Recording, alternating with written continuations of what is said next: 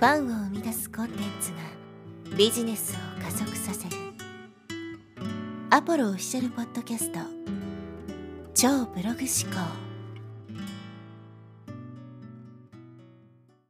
はい、えー、こんにちは、ポロです、えー、今日はですね、ブログの行く末というテーマでお話していきます。まあ、この、えー、チャンネルタイトルがですね、超ブログ思考というタイトルがついてるんですけど、あんまりですね、こうブログに関する話が出てこないんですですよね。当初はですね、まあブログに関する情報発信をしていたので、まあそういうようなタイトルをつけていたんですけど、そこから徐々にですね、まあコンテンツ販売とかマーケティングとかね、まあマインドセットとか、まあそういうような話にこうね、えー、派生していくようになったので、ブログの話はね、あんまり出てこなかったんですけど、今日はまあそういった経緯もあるんでね、ちょっとたまにはブログの話をしてみようかなということで、このテーマを選びました。で、ブログの今後についてね、考えてみたいと思うんですけど、やっぱりここでね、えー、一つ意識すべきものがですね、AI の存在ですよね。で、最近だとやっぱチャット GPT がすごく話題で、これ今現在進行形でもですね、ものすごく盛り上がっているわけですけど、当然このチャット GPT とか AI とか、そういったものを使ってブログを書くっていうのはね、どんどんこうね、加速していくんじゃないかなと思うわけですけど、まあ、チャット GPT の話に関してはね、以前コンテンツ販売に絡めて話をしたんで、まあ、そっちをね、ぜひ聞いてもらえればと思うんですけど、そこでも話してるんですけど、まあ、個人的にはあまりチャット GPT そのものは脅威にならないんじゃないかなと思ってるんですね。まあ、そこにこのクリエイティビティみたいなものってまだね、なかなか出せないので、やっぱ人間、人それぞれね、違う個性とか色とかね、味とかっていうのは人それぞれ違うので、そこを表現していけば十分ね、えー、コンテンツとして、まあ、あの、AI に脅かされることなくやっていきますよっていう、そういう話をしたんですけど、まあ、ブログに関しても同じような感じなんですね。確かにその生産性、記事を手っ取り早く書くっていうところに関しては、そういう AI とかね、を使うのが、まあいいわけですけど、でも結局 AI とか使った書いた記事って似たような記事になるんで、まあ Google が最も嫌うようなですね、まあ金太郎飴コンテンツみたいな、同じようなね、ことしか書かれてないページっていうのはね、1個あれば十分なんで。ってなると、そういうものはね、上位表示されないとか、で、ますますその情報が飽和していくと思うんですよ。どのサイト見ても似たり寄ったようなことしか書いてないっていうふうになると、ね、えー、他と違うことを言ってる人がより一層目立つわけですね。同じようなものを見ると、ね、えー、またこれかってなるし、飽きるしね。それはその、情報としてじゃなくて、エンタメとかもそうと思うんですよ。YouTube とかも同じような構成の動画をずっと見てると途中で飽きが来たりとかすると思うんですけど、やっぱりそういうのがより一層早くなるわけですね。だからそういうまあ、AI を使って金太郎飴コンテンツがね、同じような、えー、ページとかね、ブログ記事とかを書いているような人が増えれば増えるほど、まあ自分たちみたいなね、ちょっと独特な発信をしている人がより目立つというふうになるんで、そこに関してはあんまり懸念はしてないんですけど、まあ一個気になるのがですね、まあ Google が開発している AI ですね。ちょっと情報が間違ってたらね、そこはちょっとご勘弁いただきたいと思うんですけど、僕が得た情報によると、この Google の AI、確かバードだと思うんですけど、は、どういうものかっていうと、今まで従来の検索のシステムだと、まあ、検索窓にね、キーワード入力して、でそこでこう検索結果出てきて、で、そのページをね、どっかクリックしてページに飛んで、そこでまあ、その記事なりを読むというような形だったんですけど、この Google の AI がですね、まあ、どういうふうに働きをするかというと、もうその何かしらの質問を打ち込んだら、もう検索結果上に答えが出てくるわけですよ。簡単に言うと、もうそのページに飛ぶっていうね、そのプロセスが必要なくなるわけですよ。もうその打ち込んだら答えが出てくるわけだから。今まではそのページに飛んで自分で答えを探しに行かないといけなかったのが、打ち込んだらもう答えが出てくるみたいな。そうするともうわざわざそのブログ記事読みに行くみたいなね、検索しても。ってことが、まあ減るわけですよね。ってなるとアクセスがバーンと落ちるわけですよ。だからそこに関してはちょっと考えないといけないなと思うわけですけど、だから、じゃあどうすればね、それでも読んでもらえるのかってことですよ。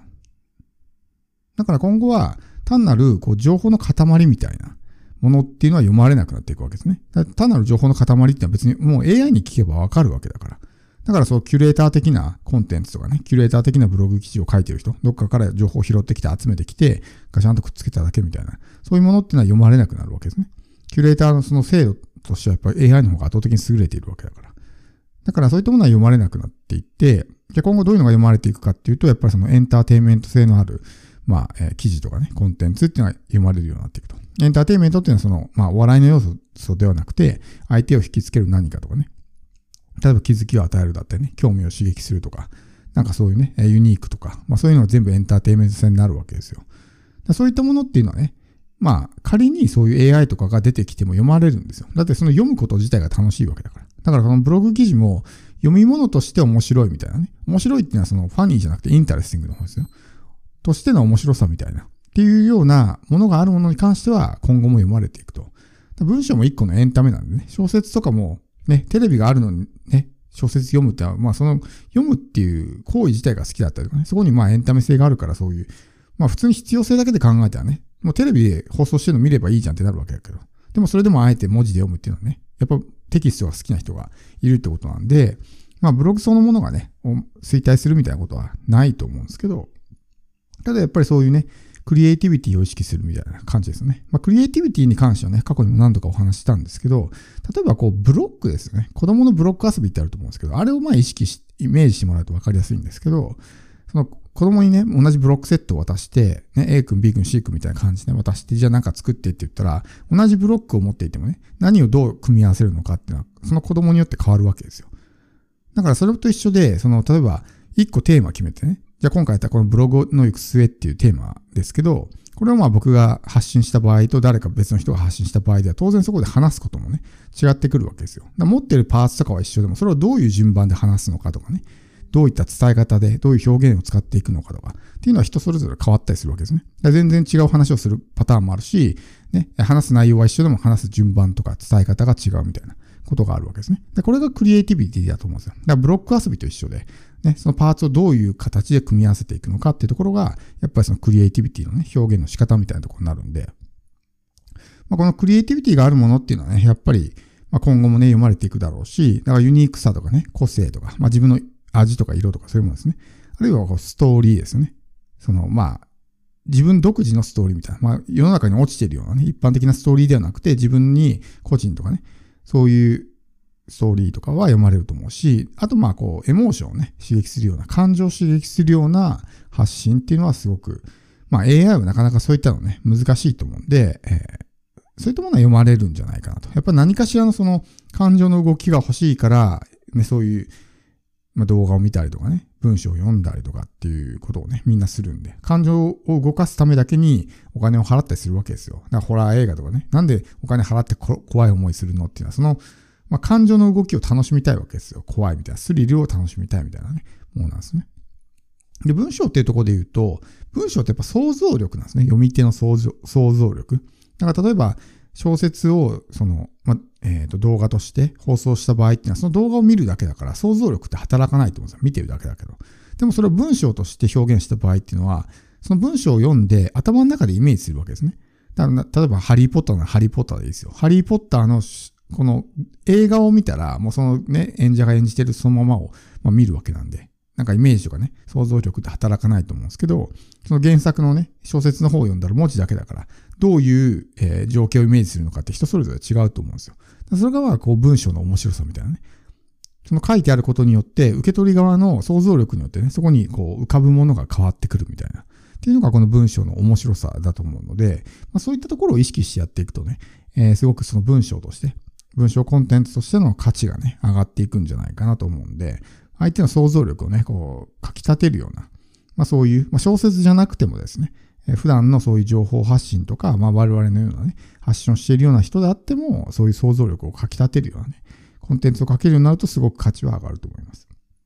で簡単に言うと、まあ、ね、どういうブログが今後ね、生き残っていくのかっていうと、まあ他が真似できないようなブログですね。だから自分の個性とかをそこに出していった方がいいというわけですね。やっぱ自分しかできない発信をするっていうふうになると、他が真似できなくなるんで、真似できないものを作るということですね。だからこう、今回のこれもそうですけど、ね、過去に話をした、えー、情報型アウトプットとね、思考型アウトプットと。情報型っていうのは学んだことをそのまま横流して発信するアウトプットですけど、思考型っていうのはね、テーマを決めて、それについて自分が考えたことを喋るみたいな。今回だったらこのブログの育成って僕はテーマだけ決めて、ブログって今後どうなるんだろうってね、自分で考えて思ったことを今ただ喋ってるだけみたいな。だから一切どっかでね、学んだことをそれをそのまま発信してるとかではなくて、単純にそのテーマを決めて、それについて自分が思ってることをただ喋るだけみたいな。で、こういったものってのはもう被りようがないわけですよ。自分の思っていることを喋ってるだけなんで。だからそこにユニークさとかね、独自性っていうのは出るし、そこにまあ面白さみたいなものをね、感じてもらえるようになるんで、まあこういうアウトプットですよね。まあ思考型アウトプット。がいいですし、今まではマーケットイン思考でね、ニーズは何だとかね、キーワードどういうのが検索されてんだみたいな感じで書いてる記事が多かったと思うんですけど、今後はそうじゃなくて、プロダクトアウト型ですね。っていうのはもう、マーケットイン型っていうのは被っちゃうから、大体その検索されてるキーワードとかニーズとかともね、似たり寄ったりだし、それに対する答えっていうのもね、同じような感じになるんで、被ってしまうんですけど、プロダクトアウト型ですね。自分が思っていることを出すだけみたいな。こっちが売りたいものとかね、こっちが表現したいものをただ伝えるだけっていう風になると、被る確率が下がるわけですね。でそこにユニークさみたいなものが出てきて、すごく面白いね、記事になったりするので、まあ、プロダクトアウト型でね、発信していくっていうのもね、一個、まあ、今後特にこの AI がね、どんどんどんどん広がっていくと、単なる情報の塊っていうのはね、もはやもう価値を持たなくなるんで、っていうふうになると、そういったところね、えー、表現していくっていうのは、こう、生き残るブログなんじゃないかなとそして最後にね、えー、ハイブリッドブログにするってのもすごく大事で、動画埋め込んだりとか、音声埋め込んだりとかね。だからこそこういうね、複数の媒体やってる人は強いわけですよ。ブログ埋め込んだり、ポッドキャストのね、プレイヤー埋め込んだりとか、そのブログ上で全部再生できるようにしたら、すごくリッチコンテンツになるわけですね、ブログが。でもブログ見れば動画も見れるし、音声も聞けるってなったらもう、ね、えー、無敵なわけですよ。だからそういうハイブリッドブログにするっていうのも一個ね、えー、重要になってくるかなと思います。